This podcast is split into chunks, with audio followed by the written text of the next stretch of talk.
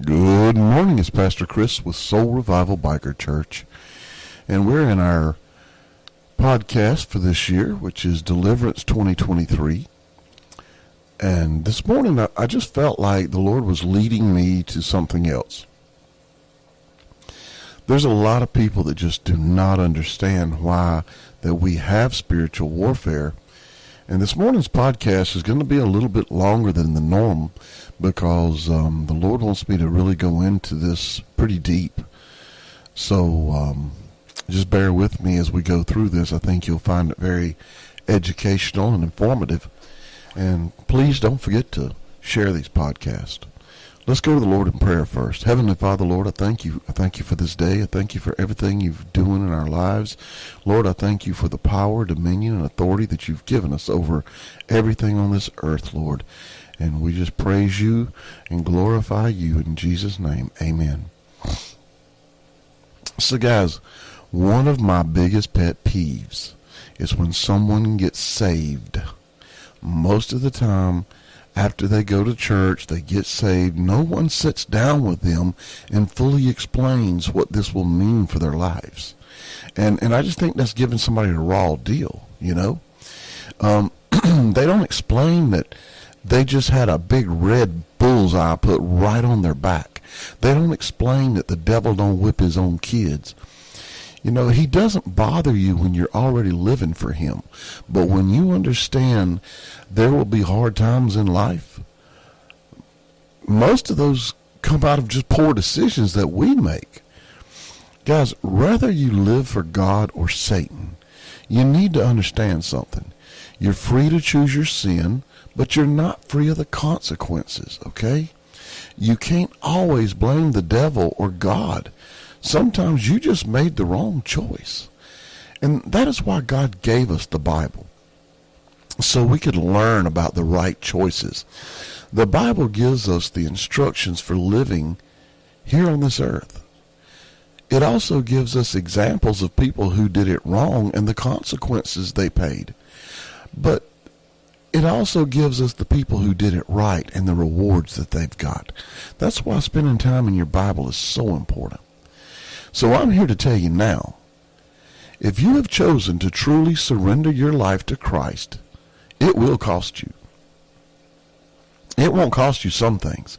It's going to cost you everything and everyone most of the time because you're going to have to get away from the people that drug you into where you were at. You know, this is the part that most churches and pastors will not tell you because they're afraid they'll scare you off and you won't come to church no more. But I say no. If I'm going to bring you into something, it's like a contract. You need to understand that contract. You need to read the fine print of the contract so that you're making an educated decision. Now, I'm going to give you some scripture to open your eyes and help you understand this new walk and why it gets harder before it gets easier. You see, once you accept Christ and surrender to his way over your own, there must be change. Has to be change. There is if there is no change, you probably have not really decided to surrender Christ. You just went through the motions. You've not surrendered to the way, his way. Guys, let's look at what people say. Well, let's just wait a minute. Let me back up. Let me back up. Hold on. Let's look at what the apostle Paul wrote about what happens when you accept Christ. And I'm going to take you to 2 Corinthians chapter 5 verses 14 through 21. For the love of Christ controls and compels us, because we have concluded this, that the one died for all, therefore all died. And he died for all so that those who live would no longer live for themselves, but for him who died and was raised from their sake. So, from now on, we regard no one from a human point of view. He's talking about a according to worldly standards and values. In other words, I used to say that so and so was my spiritual father. No, we only have one spiritual father, and that's God. And if we refer to someone as a spiritual father, that's actually giving God a black eye. Okay, that that's wrong because we're looking at it according to worldly standards. Okay, so in continuation to verse 16, he says, from a human point of view, though we have known Christ from a human point of view, we now we no longer know him in this way. Therefore, if anyone is in Christ, what that means is if you're in Christ, you're grafted in, you're joined joined into him by faith in him as a survivor and a savior because he is the only reason you will survive hell. You will pass hell and go to heaven only because of Jesus Christ. Now back to 17. Therefore, if anyone is in Christ, he is a new creature. He's talking about reborn and renewed by the Holy Spirit. We, when we truly, truly, truly, truly, truly surrender to God, surrender our ways, then we receive the Holy Spirit. And the scripture says he is a new create, create, uh, the, I'm sorry, he is a new creature, okay? the old things, he's talking about the previous moral and spiritual condition that we were in, they've passed away. Behold, new things have come. Why? Because spiritual awakening brings a new life. If you truly mean it, if you truly want it. In verse 18, he says, But all things are from God, who reconciled us to himself through Christ making us acceptable to Christ is what he's saying. Then it says, and gave us a ministry of reconciliation. He's talking about so that by our example we might bring others to him. In other words, we're supposed to let our light shine. The change in us is supposed to be so evident that you don't have to tell people you're a follower of Christ. They know by your fruit that you bear and your actions. Verse 19. That is, that God was in Christ reconciling the world to himself, not counting people's sins against them. Most people think God is up in heaven and he's just got a little book. He's writing down every wrong thing you've ever done. No. Once you have repented, he's canceling them. He count, cancels your sin. Then it says, and he has committed to us the message of reconciliation.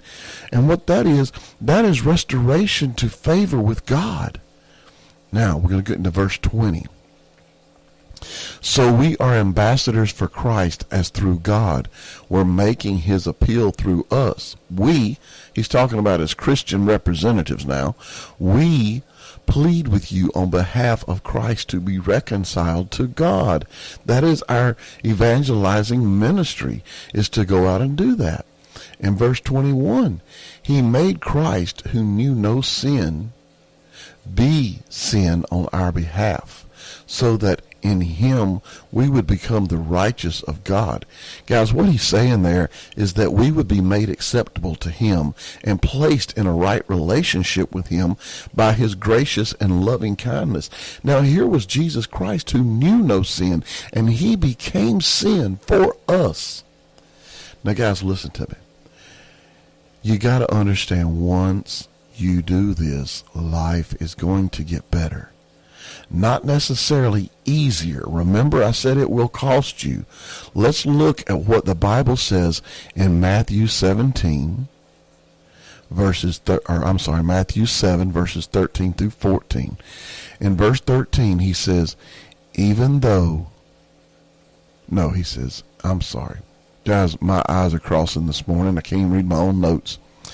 He said, Enter through the narrow gate, for wide is the gate, and broad and easy to travel is the path that leads the way to destruction and eternal loss.